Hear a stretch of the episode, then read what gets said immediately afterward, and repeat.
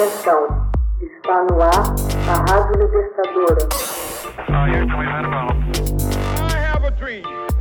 Assim sendo, declaro vaga a presidência da República. Começa agora o Hoje na História de Ópera Mundi. Hoje na História, 20 de outubro de 1935.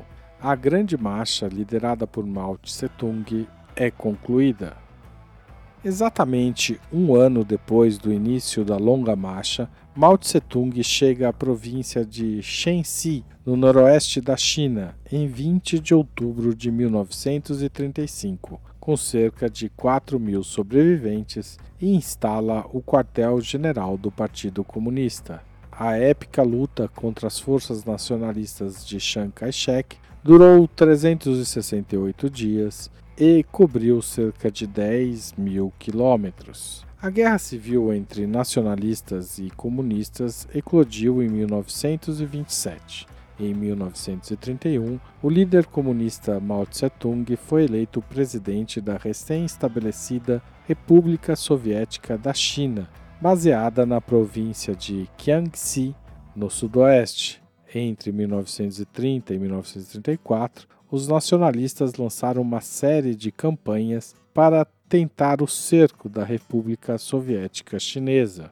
Sob a liderança de Mao, os comunistas empregaram táticas de guerrilha para resistir com sucesso às primeiras quatro campanhas. Mas na quinta, Chiang chegou com 700 mil soldados e construiu fortificações em torno das posições comunistas. Centenas de milhares de camponeses foram mortos ou morreram de inanição durante o sítio. Nessa altura, Mao foi removido do seu posto pelo Comitê Central do Partido Comunista. A nova liderança comunista empregou táticas militares mais convencionais e, como resultado, o Exército Vermelho foi praticamente dizimado. Na iminência da derrota, os comunistas decidiram romper o bloqueio em seus pontos mais frágeis. A longa marcha começou então em 16 de outubro de 1934. O segredo mantido e as ações em sua retaguarda confundiram os nacionalistas, e somente semanas depois eles se deram conta de que o grosso do exército vermelho restante conseguira escapar. As forças em retirada consistiam inicialmente em 86 mil homens, além de outras 15 mil civis e 35 mulheres. O armamento e os suprimentos eram carregados nas costas dos homens e em carroças puxadas a cavalo. A linha dos marchadores se estendia por 80 quilômetros. Os guerrilheiros, em geral, marchavam à noite e quando os inimigos não estavam por perto. A longa coluna de tochas incandescentes podia ser observada à distância, serpenteando entre vales e montanhas. O primeiro desastre ocorreu em novembro, quando as forças nacionalistas bloquearam a rota comunista através do rio Xiang. Levou uma semana para que os comunistas pudessem romper o bloqueio de fortificações, e isso custou cerca de 50 mil homens, mais da metade de todo o contingente.